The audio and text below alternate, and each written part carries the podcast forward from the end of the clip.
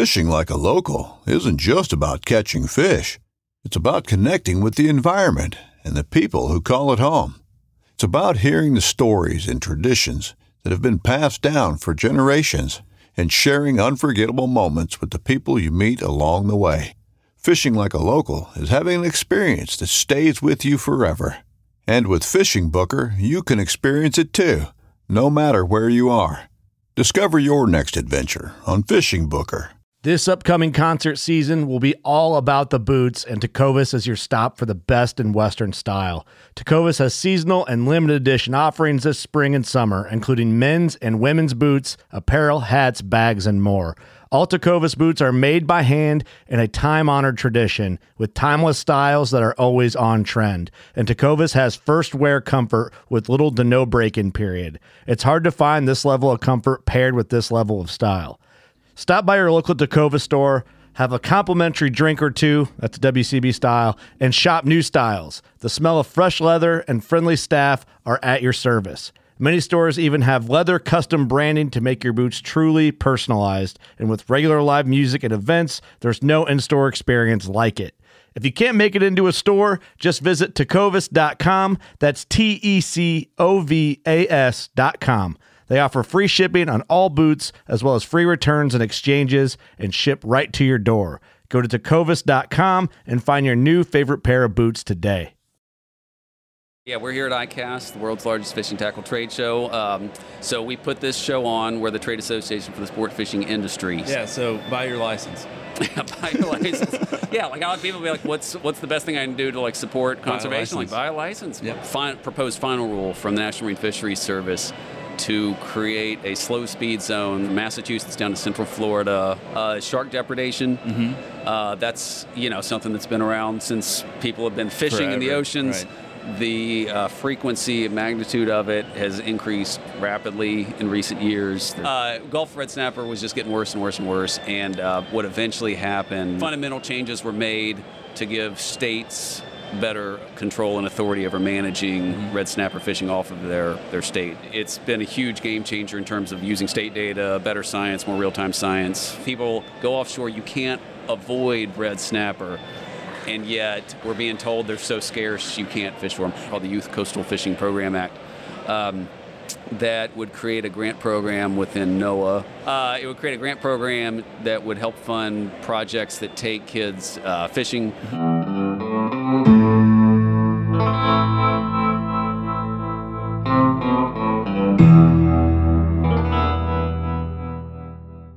All right, guys, welcome to another edition of the Skiff Wanderer podcast. Um, I'm here at ICAST, so if you can hear some background noise, some steel drums, that's what's going on in the background.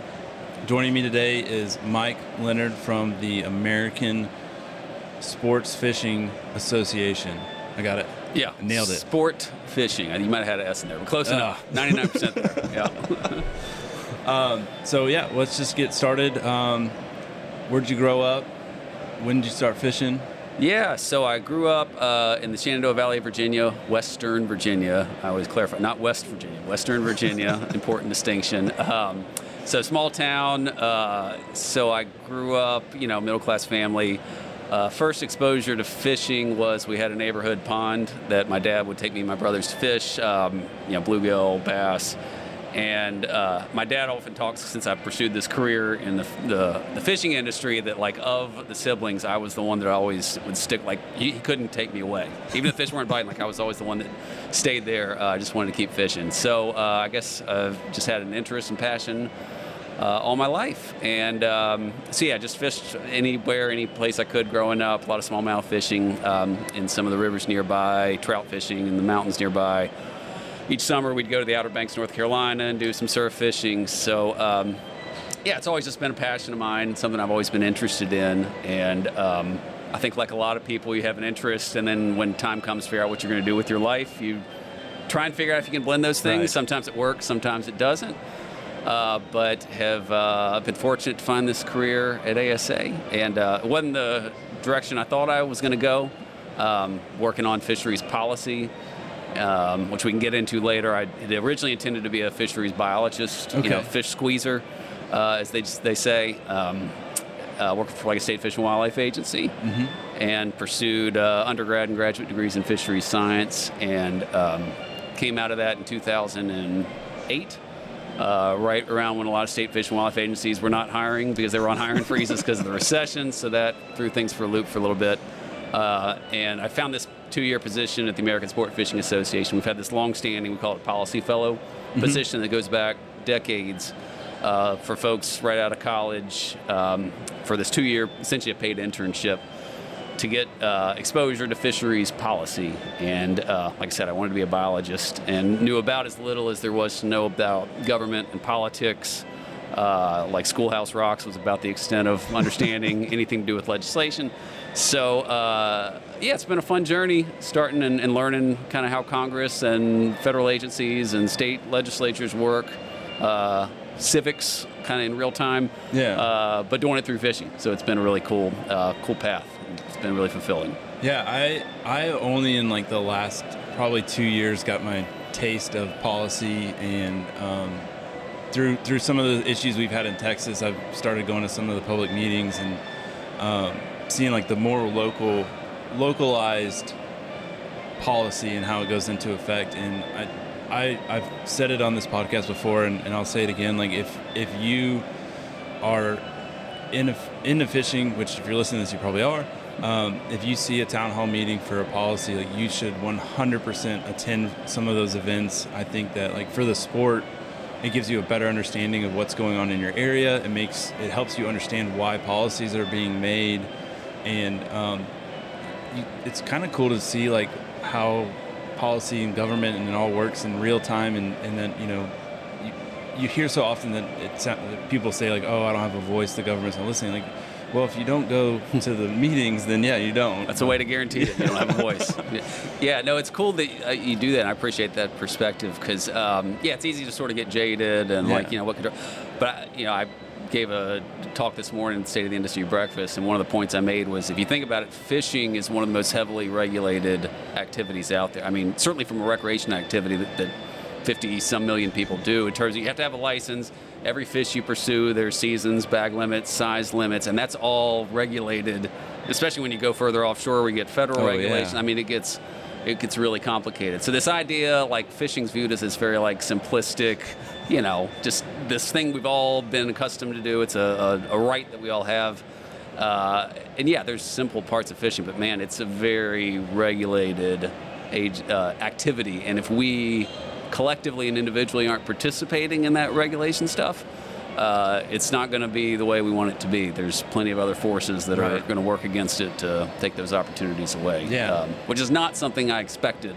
No, when I when I got into this, I just was like, oh, fishing, you just do it, you know. That but, that has been like the biggest eye opener for me. Is is you know you want to think like you know oh it's fishing, it's not going anywhere. Like like like, like everything you just said, and then yeah you get involved and you're like oh there's there. groups that have a lot of money that do not want us to do what we're doing. And, yeah. And what were the issues you or issue or issues you got involved in locally there? So the the biggest and most recent um, on the Texas coast was um, was around our oyster our oyster fishery, and essentially um, there was a proposal to close down a like a three bay system, and um, it was open to public comment. And the first time it went to our um, to Texas Parks and Wildlife, it actually got to the commission. They actually denied it, and they so wanted. So sorry, to this do, was a proposal to create oyster to that, to shut down oyster harvesting oh, in these bays. So in Texas, we can still they, they can still harvest oysters dre- with a dredge. Okay. Um, and we get we had the last couple of years we've had extra high water during the oyster harvest season, so the dredge boats can get in on top of oyster reefs that they normally can't. And essentially, they're destroying the reefs. And the reef systems that that are now protected um, are a series of baffle reefs that control how the water moves through there. And and then um, also, like, they're just a giant nursery for all of the fish that, you know, flounder, uh, redfish, I mean, you name it. That's that's where they're hanging out. That's where they're getting, you know, shelter, food, everything they need. Um, and if you look at like the North Texas coast, um, where a lot of, to most of the oyster reefs have been dredged to where they're non-existent. The water's super dirty, mm-hmm. There's not as many fish. And if you come down to like where I live in Corpus, and we still have a lot of our oyster reefs, water's super clean, mm-hmm. um, lots of fish. And so, yeah, that, that was the big issue, like the latest, the latest issue. Yeah, yeah, yeah. But I mean, it just highlights like there's stuff going on everywhere. everywhere. I mean, there's those types of issues yeah. all across the country. I mean, you know, we tend to work more on like national, regional level issues, yeah, so, but you know, every now and then there'll be those types of local issues that are prominent enough. But yeah, I mean, to your earlier point of get involved, like definitely. If you're looking for a way to get involved, there's going to be something. Trust yeah. me, you don't have to look far. There's going to be something in your backyard. So tell me a little bit more about A S A um, and, and what you, I know we've touched on a little bit, but just tell me a little bit more about what you guys do. Yeah, so yeah, we're here at I C A S T, the world's largest fishing tackle trade show. Um, so we put this show on. We're the trade association for the sport fishing industry. So all of our members are um, you know, within the business of, of recreational fishing. So mostly manufacturers, uh, you know, traditional, what you think of with fishing, rods, reels, line lures, all that stuff. Uh, we've got a lot of what we call allied manufacturers. So apparel, sunglasses, things you use for fishing, but right. they're not inherently fishing products. Uh, fair number of retailers, wholesalers, outdoor media, again, pretty much anyone that has anything to do with fishing. We've got uh, eight hundred, nine hundred members or so, which I'll tell folks on Capitol Hill that, and they'll be like, really, that's it? I'm like, well, businesses, well, it's in individuals. We're not like, you know, we're not B A S S or C C A. We represent companies uh, that uh, are, are in the fishing world. Most of the folks within those businesses do fish, mm-hmm. but we're not necessarily representing the individual anglers themselves. Right. Uh, so as mentioned, we put on I C A S T uh, each year.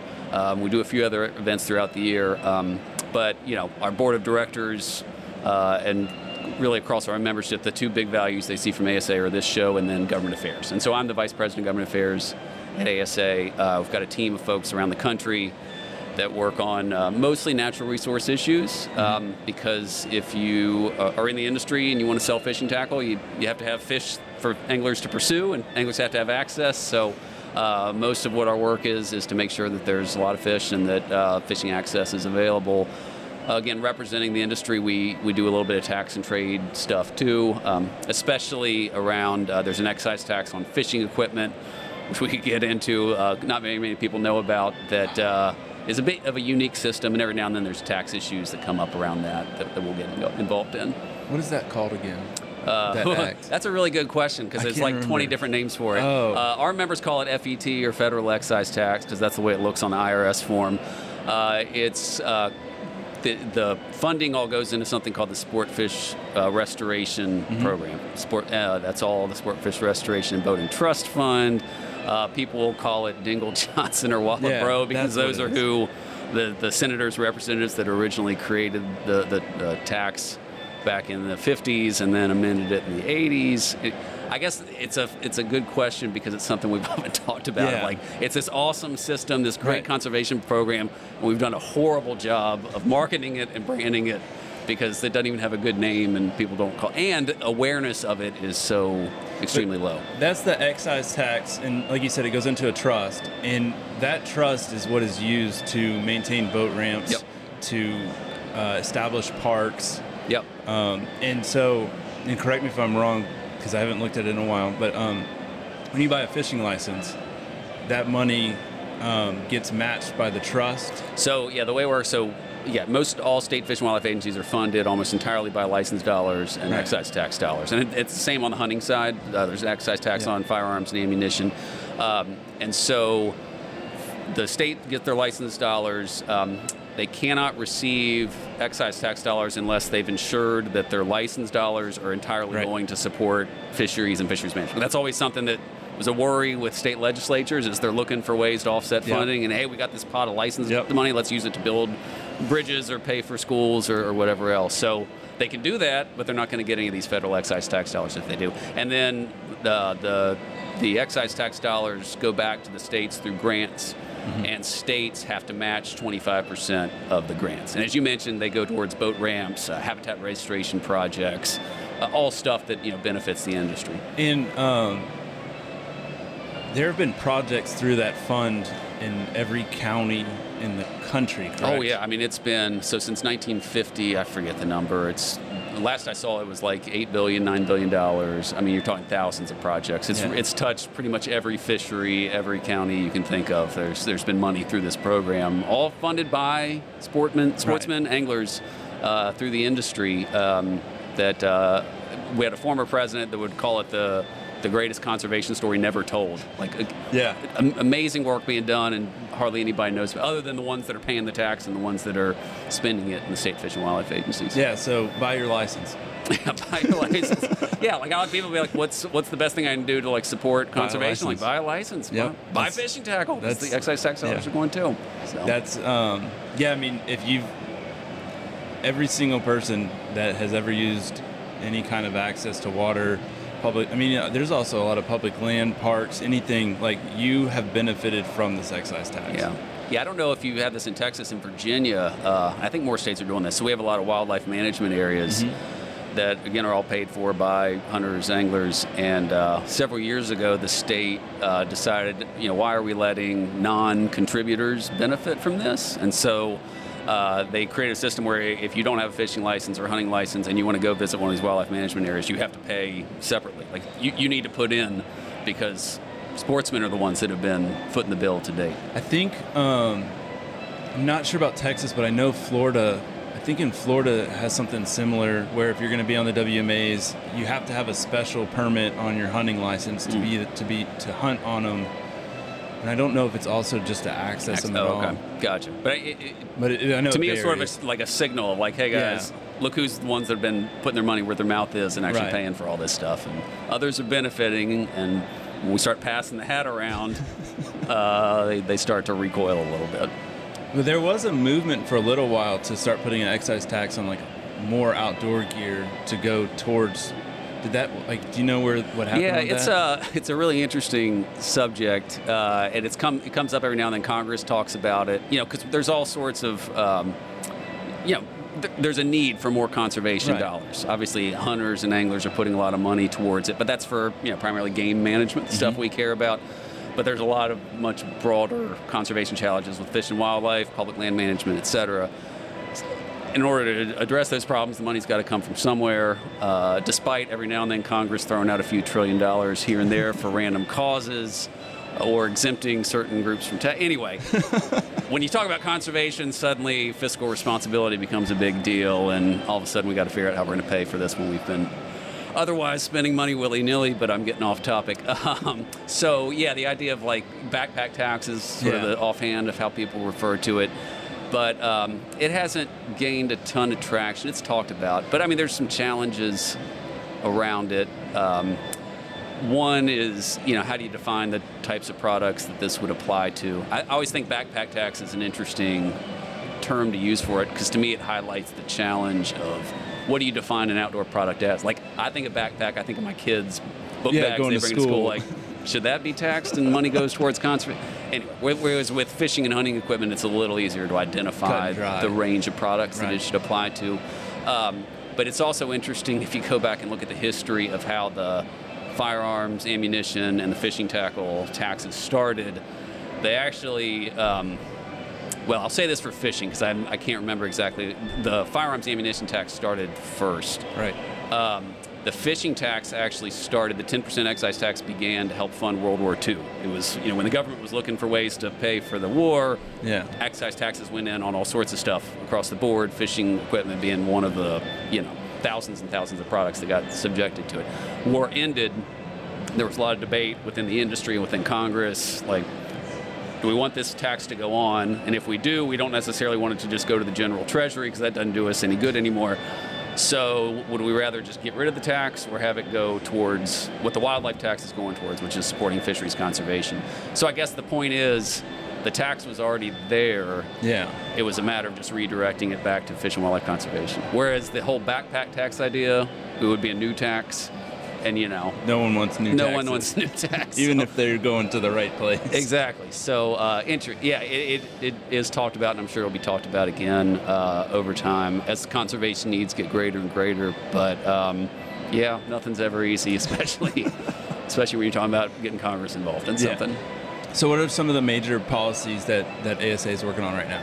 Yeah, so there's, uh, I'd say at the time I've been working at A S A, the biggest issue we've faced, and you know, there's always something going right. on. There's always dozens of issues going on. Uh, you know, it's interesting with fishing, because I work in D C, I work with other associations. Like, there's other organizations where they've got like this one program that they work on, and that's it. That like regulates their entire industry. With fishing, it's species by species, state by state, region by region, federal agency by federal agency. There's just so much going on. Um, so we've got a lot at a different time. But I'd say the biggest issue since I've been working at A S A, which is now almost fourteen years, um, there's a proposal in the Atlantic uh, to dealing with right whale um, speed restrictions. Right. Which I never would have imagined I'd be dealing with marine mammal uh, issues to the extent I am when I went to go work for a sport fishing organization. But um, it is a proposed rule, it's a fi- proposed final rule from the National Marine Fisheries Service to create a slow speed zone, which is essentially the entire Atlantic seaboard, from Massachusetts down to Central Florida. It varies how far off the coast, but it can go up to one hundred miles off the coast from November to April, May, depending on what region you're in. Uh, for all boats thirty-five feet and up, which um, when NOAA fish originally put this rule out, they estimated there were a few hundred boats that would be impacted. We've since pointed out, no, it's like tens of thousands of boats that would be impacted. Uh, and, and it's all being done to, um, for the, you know, on the surface, very beneficial purpose of protecting the endangered North Atlantic right whale, because right. there are very rare instances where um, where vessels strike right whales. Since two thousand eight, there's been five strikes of a vessel below sixty-five feet. Okay, that's yeah, that's what I was going to say. So it does happen. Right. It's extremely rare. We've done the math, and it's like less than a one in a million chance of encountering one. So it's not zero. It's pretty rare. Um, but the problem is, so NOAA Fisheries dropped this rule without any consultation with anybody. There's all sorts of problems with the analysis they did, overestimates of risk. They assumed that all vessels between thirty-five to sixty-five feet have a ten meter draft in the water column. Because what they did was they took the numbers they had for large commercial vessels, like shipping vessels, and just extrapolated it out and said, oh, well, we don't know what they are, so we'll just use the same numbers. So there's just all sorts of insanity like that in this rule. So it's put us in a very awkward position of pushing back. Like, again, on the surface, we want to protect right whales. We don't want to, you know, do anything to harm them. But you can't put out just a rule that has no basis in science and right. expect people to go along with it. So there's the idea that, like, either we do this rule or we do nothing. Like, there's got to be better ways to go about protecting right whales. We've been pushing for technology. Let's do real-time monitoring. You know, if a whale's in the area, then speed which, restrictions can go in place. Which but, they're already they they're already doing a lot of, because there already is a rule on the books for, and I don't know the minimum length required, but um, so. It's been the last fifteen years as a merchant mariner. So I've actually, okay. so yep. right now there is a rule on the books for ships during that time frame where if you're on a merchant ship, you have to slow down to ten knots. Yep. Um, I don't know what the minimum length is. Yeah, it's sixty-five foot. It's sixty-five, and yep, okay. Yep. Which you, you don't have a whole lot of recreational vessels. And no. So it's sixty-five, current regulations are sixty-five feet and up off of essentially major U S ports along the East Coast. Right. Um, and that's been in place since two thousand eight. So yep. the problem is, since that time, right whales have continued to decline. There's a variety of causes. There's only like three hundred forty of them left. So just the sheer numbers aren't working in their favor. Right. It's sort of hard to find each other yeah. when there's yeah. that few of you left. There's just a lot working against right whales.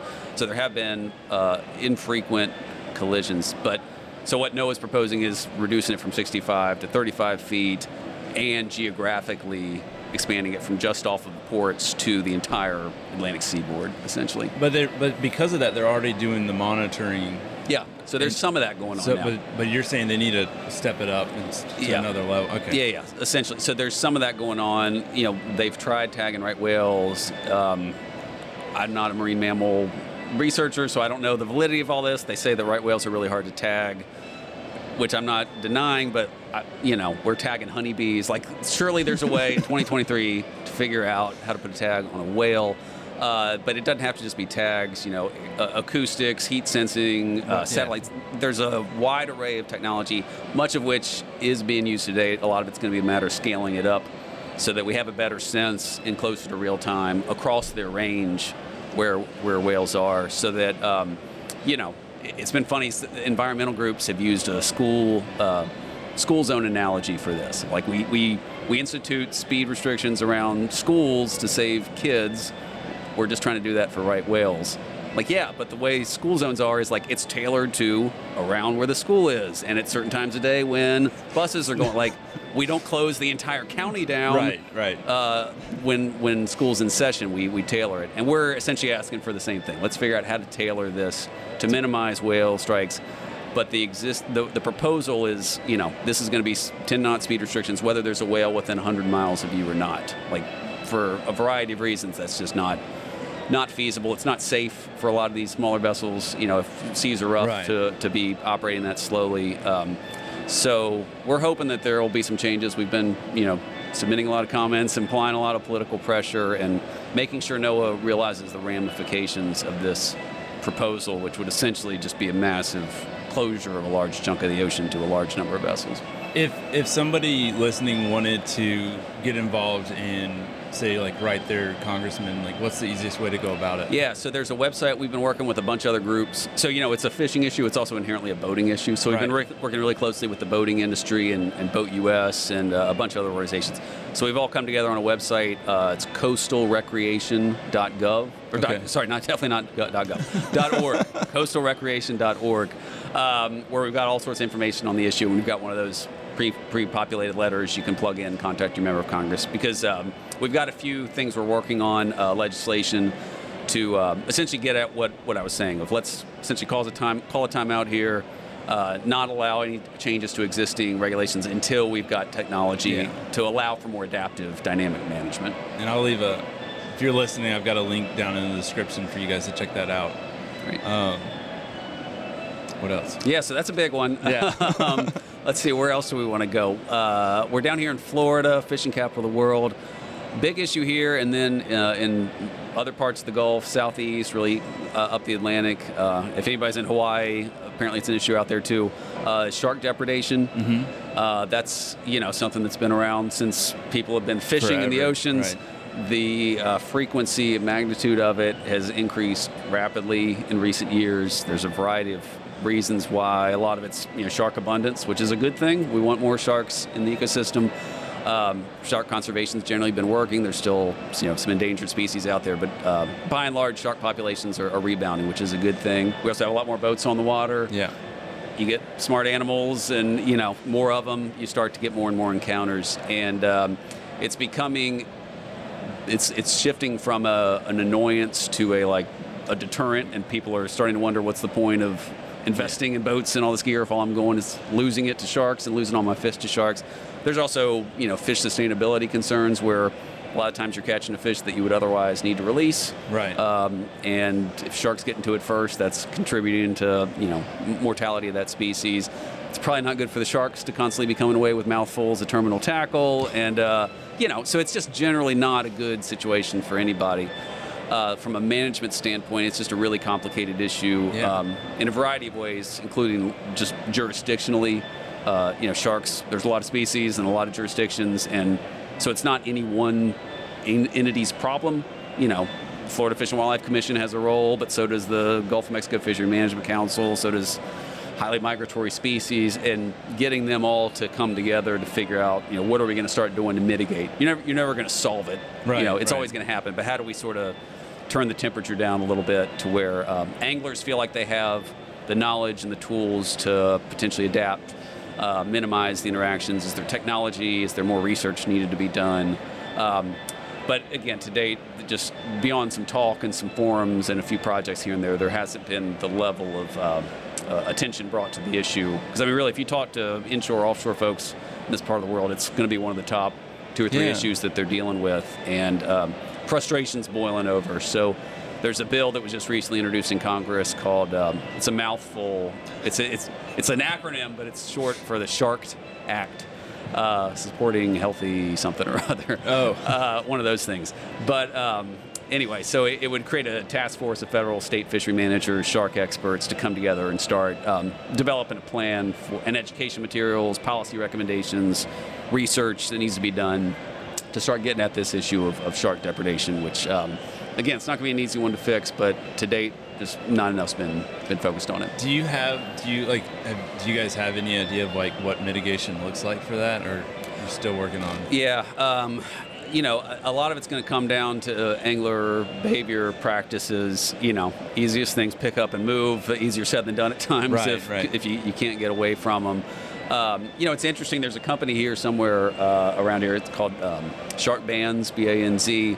They make a device called the Zeppelin. It originally started for um, divers. It's like a bracelet that they would wear that sends out an electromagnetic pulse mm-hmm. that will repel sharks. They've since turned it into, um, I mean, it looks like just a big sinker that you use. And uh, you, they've got GoPro footage of, you know, you're hooking a fish, bringing it in, shark gets close enough, and that electromagnetic pulse okay. deters them. They turn away and, and, and go off. Um, you know, I don't know that it's one hundred percent foolproof, but, but it helps. It at least points to, you know, technology potentially serving a role in yeah. uh, in helping to um, minimize these conflicts. Um, you know, an interesting kind of third rail part of all this is, well, can we start reducing shark numbers?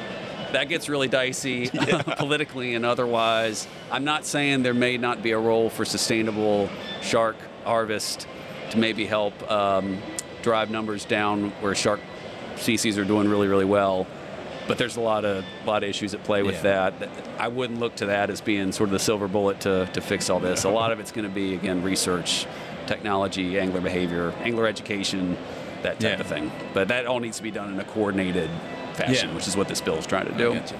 Yeah. So that's still very early, early stages. Yeah, it was just introduced uh, a few weeks ago okay. uh, in the House, working on a Senate companion. Congress doesn't usually do anything fast. So uh, so we got some time on that one, for yeah. sure. Yeah. You want more issues? I got yeah. plenty of issues we can rattle yeah, off. Yeah, we talked about a few, so. Yeah. I'll do a happier one if that if that works. Let's touch, before we get into some happier ones, um, Red Snapper. Yeah. So.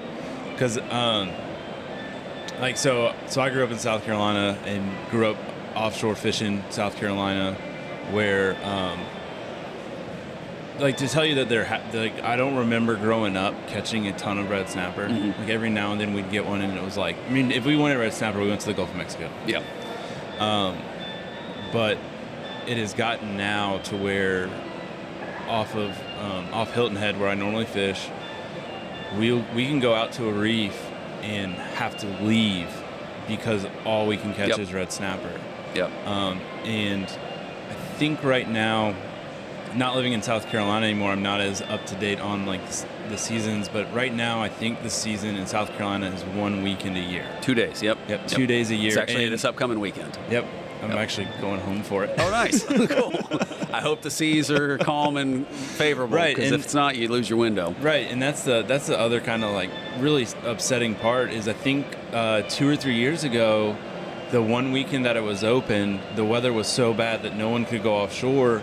And um, I remember my dad and like he, he so my dad runs a marina and he also does a lot with like Boat U S and mm-hmm. um, like boating, different boating groups, um, advocacy groups. And they went to the state and they were like, hey, we lost our weekend due to weather. Like, give us another weekend. And the state was like, that was your shot. Mm-hmm. Um, so, yeah, like kind of what what. what's going on policy-wise um, federally with Red sure. Snapper? Yeah, and I guess in the state's defense, the state probably would have wanted to, but this is right. you know, this is out of their, their hands. It's all a federal yeah. issue. So, um, yeah, it's a it's a mess. So for years, Gulf of Mexico Red Snapper was like the you know poster child for all of our problems with federal fisheries management. And there's still challenges with Gulf Red Snapper, mm-hmm. but several years ago, the, the federal season just kept getting shorter and shorter and shorter. It hit a rock bottom of a three-day season, which in the South Atlantic's, what, a fifty percent increase over what we've been dealing with. Anyway, uh, Gulf Red Snapper was just getting worse and worse and worse. And uh, what eventually happened, this was uh, two thousand eighteen, somewhere in that time frame, um, some fundamental changes were made to give states better control and authority over managing mm-hmm. red snapper fishing off of their their state um, state boundaries, and it's been a huge game changer in terms of using state data, better science, more real-time science for what's widely regarded as an incredibly abundant fishery. And so it depends on what state you're in, but it's you know forty plus days. I think Texas is one hundred some days of yeah. Gulf Red Snapper fishing.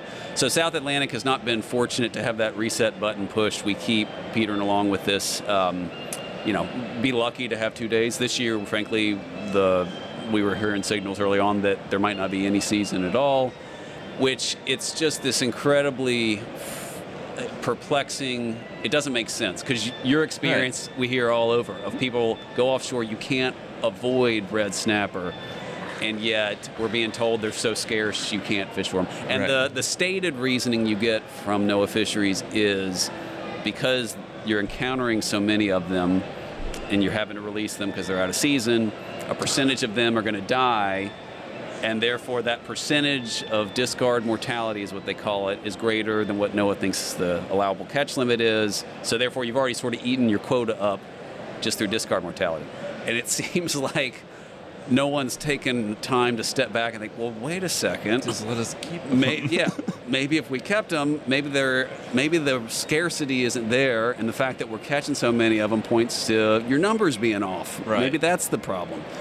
But um, it's just, it, it's a mind-boggling problem, and, you know, I don't, something's going to have to change to cause sort of a fundamental reset of what are our management goals for red snapper, because whatever we're targeting, whatever our management targets are right now seem to be way off from what people are actually seeing and experiencing on the water. Right.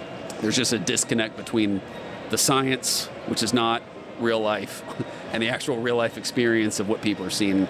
And um, yeah, so uh, there's this two-day season coming up.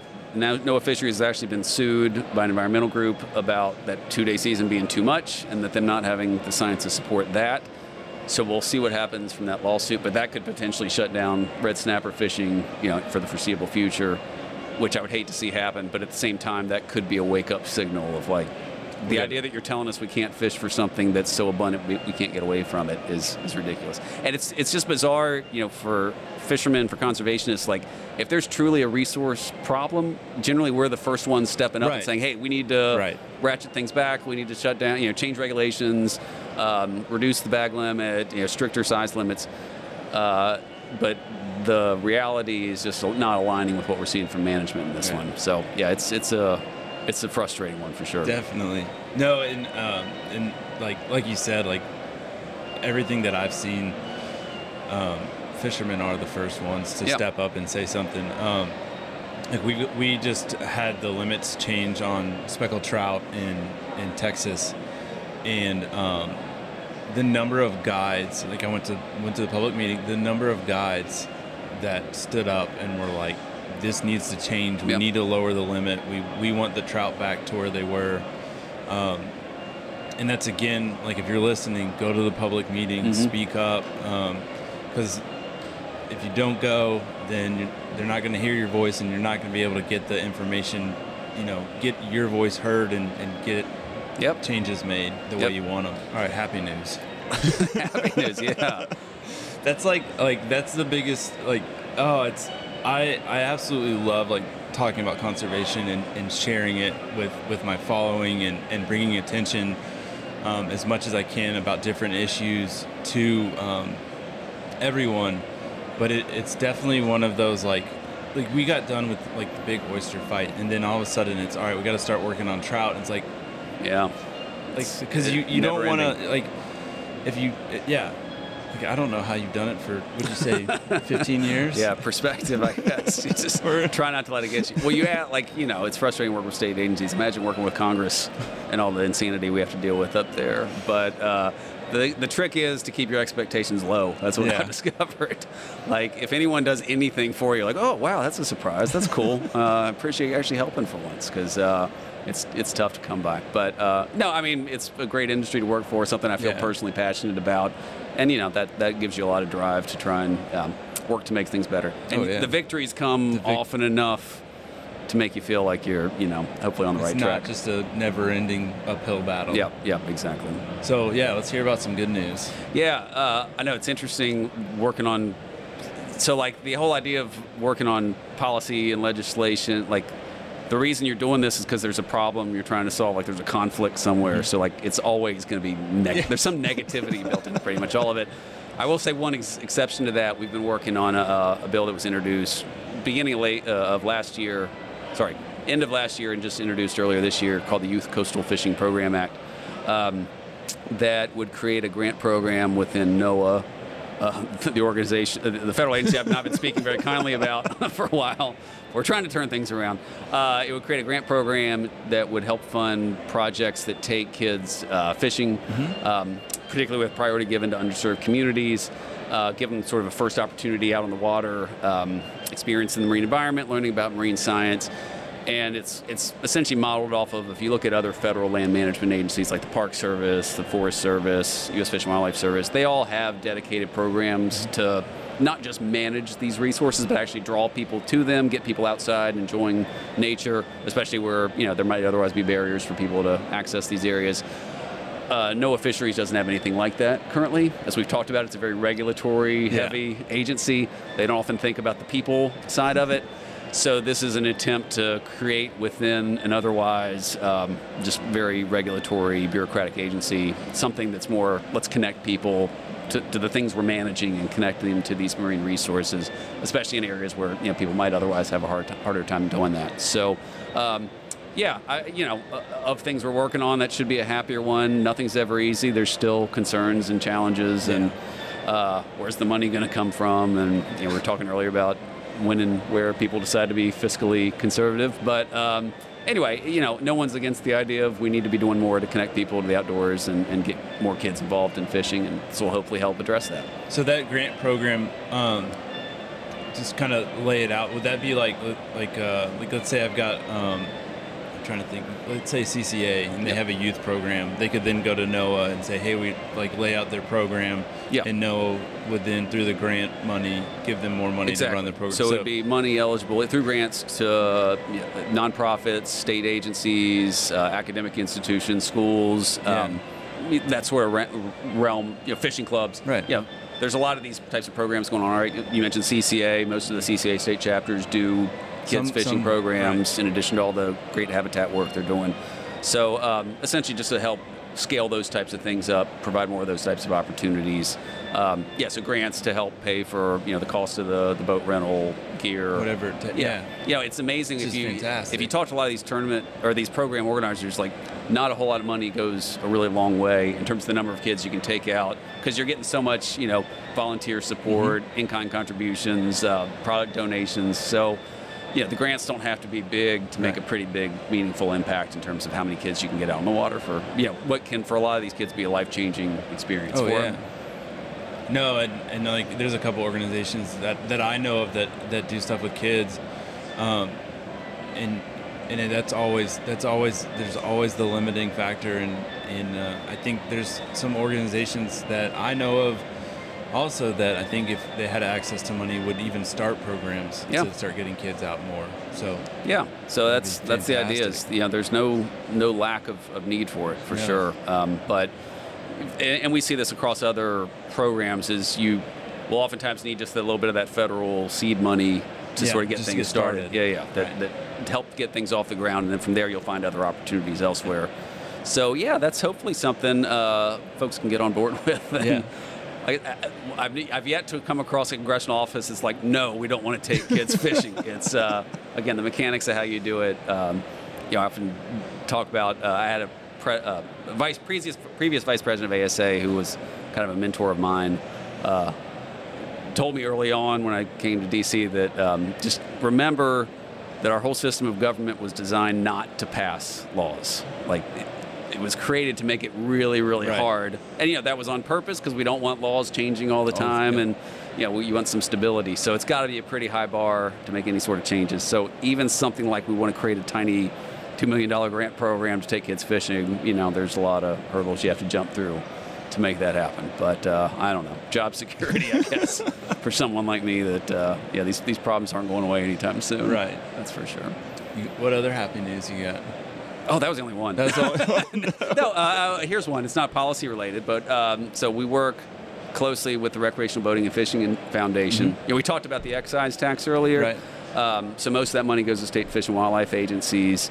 Um, there's other, you know, boating safety, other programs too, but uh, two percent of that goes to a program dedicated to increasing fishing participation.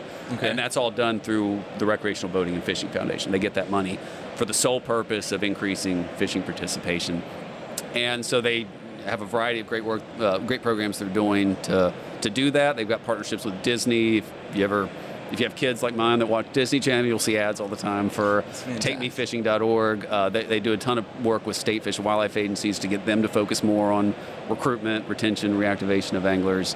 Um, but anyway, they came out with uh, new numbers recently um, looking at annual fishing participation. And um, so it's always a one-year lag. But for twenty twenty-two, uh, they found fishing participation was up uh, roughly two million or so participants to fifty-four point seven million fishermen, which is almost the all-time high that we saw in twenty twenty. So we saw a huge peak in twenty twenty, went down a little bit in twenty twenty-two, starting to rise back up. Um, And so that's some good news that we're yeah. seeing more folks out on the water and uh, more fishermen, more uh, participants into the future, more more folks to keep the sport going. With with more um, people coming into the sport and getting on the water, um, is there any kind of policy that's been talked about in terms of like boater safety and getting more knowledge out so that new people who maybe they've never driven a boat, they've not spent a lot of time on the water, have, have a better understanding of what they're getting themselves into? Yeah, you know who does a great job of that is uh, the qualified captain of, uh, of guilting people into it. Uh, I don't think that's a, definitely not a federally supported program. But um, yeah, no, in terms of more, I will say, again, for the Sport Fish Trust Fund, there's a dedicated portion of that that goes to the Coast Guard, goes to state agencies mm-hmm. to do boating safety okay. programs. Uh, and so there's a lot of work being done there through that. But I mean, it's a really good point that we're creating fishermen. We got to make sure we've instilled basic yeah. safety and conservation ethics into them. And that's not that's not an easy uh, thing to do. And, you know, there's uh, a fair number of irresponsible people out there. Certainly not the majority, but you run into them here and there. Uh, so it does need to continue to be a focus of, you know, right. let's make sure we're we're not making it too hard and too complicated for people to get introduced into the sport. You know, we don't want to make it too much of a burden where they're like, you know, that, that sounds like a lot of work. But, you know, also need to make sure that conservation stewardship and, and ethic oh, yeah. carries with them, too. If people want to learn more about what A S A is doing, where can they check them out?